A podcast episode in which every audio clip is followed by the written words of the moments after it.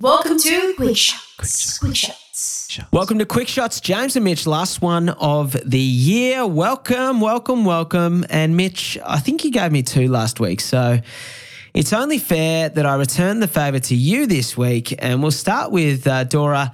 Hey guys, wondering what your property predictions are for 2024. Whew, tough Jeez, one. I do get to pick the first one when I when I when I give you two, I get to pick. So It's like seeing off the new ball from uh, Starc at the Gabba, hooping around that thing. So, look, I, I would never be as bold to put a specific number on it. But what, what I will say is that I think 2024 is going to be a good year for the affordable capital city markets.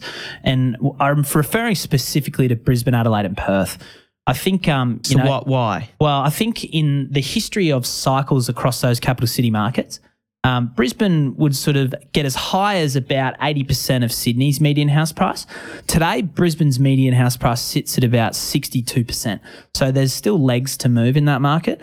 Adelaide normally gets as high as 70%, sitting at about 50% there, thereabouts today. So again, a lot of growth to come in that market. And Perth gets as high as 80% and is probably the biggest sleeper of them all because it's currently sitting at about 50%. So um, massive, massive growth to come in those three markets, in my opinion. Um, and, and I think, you know, from an affordability perspective, um, still quite affordable relative to Sydney and Melbourne. Uh, Yeah, I agree.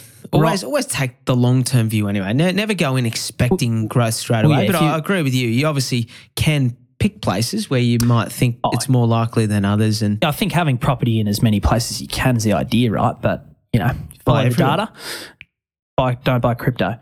Um, uh, who are you going to go to next? I've got a feeling I know which one. You're- Knowing no, that this- answer that you just gave, I reckon I know which one you're going to try and leave for yourself to finish on. Absolutely. So Robbie uh, must have listened to the main body, I reckon, because he's wrote in to say, "I'm building a house and we're using Caesarstone bench tops. Um, what should we do in light of the ban you mentioned in this week's episode, which was that they've come out and banned uh, banned engineered stone in the construction of housing from one July. So Yes. Robbie Robbie's obviously building a house and wants to know um, what's he doing with his bench tops. I have to admit, like Robbie, uh, obviously, I'm just giving an opinion here, so I don't know how qualified I am, but I can certainly what what I can tell you is I've been trying to look into to understand the ramifications. It seems like that that the silicosis, which is the uh, you know uh, health condition that comes about from the silica. That's in the Caesarstone benchtops, uh, mainly uh, ma- mainly applies to people who are, who are working in, in cutting the stone and, and the production process. So I think if you've got Caesarstone benchtops, you're okay. Obviously, I've got them myself, so I, I feel like you know, the moment I said that that might be a risk, it might change the the question. Uh, all they've said at this point is that the ban would start in 1 July 2024. So I presume that that would be basically that you can no longer take delivery of Caesarstone bench tops from 1 July 2024. So depending on what stage your build is at, just got to ask your builder if if that date's going to present an issue for you. But but if you're building the house already, I, th- I think you you would be fine. Uh, obviously, it depends on when you're listening to this podcast uh, as well, Robbie. Hopefully, you, hopefully you, you realise that we try and deal with your questions as they come in. But uh, yeah, I think I think reach out to your builder. Uh, they would be getting a bunch of information from the different housing industry uh, bodies. Um, so so they will have a, a really good idea, I'd say. Uh, but I think you know there's there doesn't seem to be a risk having the the product in your house per se. Uh, I will finish on Jerome. Jerome lives in Perth. Now you've just given Perth a little bit of a uh, prop up here, so I think you're hoping you, you got this one. Yeah. Uh, I live in Perth, and I noticed you guys mainly talk about the East Coast property markets. Probably a fair point. Yeah, I have that, to admit yeah, that's probably. Be, I'll take that be fair. constructive criticism uh, fairly there, Jerome. Mm. Uh, he does then want to know what is the current state of play in the Perth slash W uh, West Australian market. Yeah, great, great question, Jerome. And, and yes, we probably do talk about the East Coast more so, but we certainly keep our eye on Perth. In fact, um, uh, I think we mentioned uh, on a couple of episodes ago that I, I was recently in Perth. Um, and what I can say is Perth, over the last 12 months, has been the best performing capital city market from a growth perspective, both in the value of the median house price and rents. So to give you some context to that, Jerome, Perth's median house price is 676,000. Um, that's up 13.9% year to date.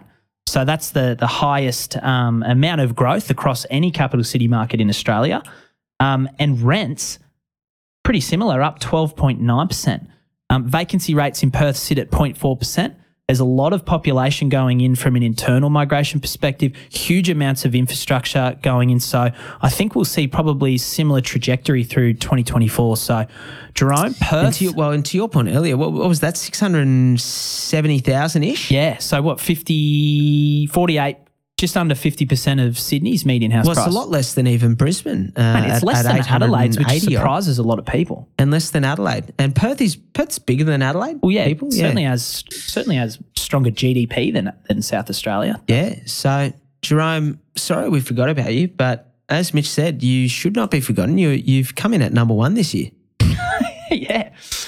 Unfortunately, your football team though, one of at least one of them, no good. Creating enemies. Yeah, Mate, that yeah. is rich coming from a Bombers supporter. Did I just hear that right? Well, mark my words, we're coming for the eight we're, we'll be in the eight. the Oh, I'm- audacity, he's got him potted the Perth listeners when he follows the Bombers. I'm not bold enough to make property predictions specifically, but Essendon top eight next year. We've got depth on our list. Brad Scott's got them humming. Anyway, we, we're probably Scott's got him humming.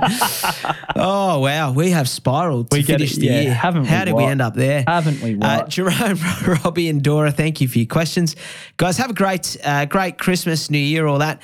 Uh, if you're listening in in 2024 to this podcast, then welcome to the 2024 year. Alex. Uh, good Alex good to have gonna- you back. Alex Uh, not going to be happy. and, uh, He's not going to be happy. We'll be back. Uh, we'll be back next year. Fifteenth uh, of of January is our rough, rough working uh, week for the for the podcast. This uh, going into next year. Have a great, uh, great Christmas break and, and all that, guys. And we will see you next year. Please send your questions through as they come up, and we'll see you next time. Merry Christmas. Thanks for listening to another episode of The Double Shot with your favourite cousins, Alex and James Fitzgerald. If you've got a burning question or something we absolutely need to talk about on the pod, please write to us. Both of our emails are in the show notes.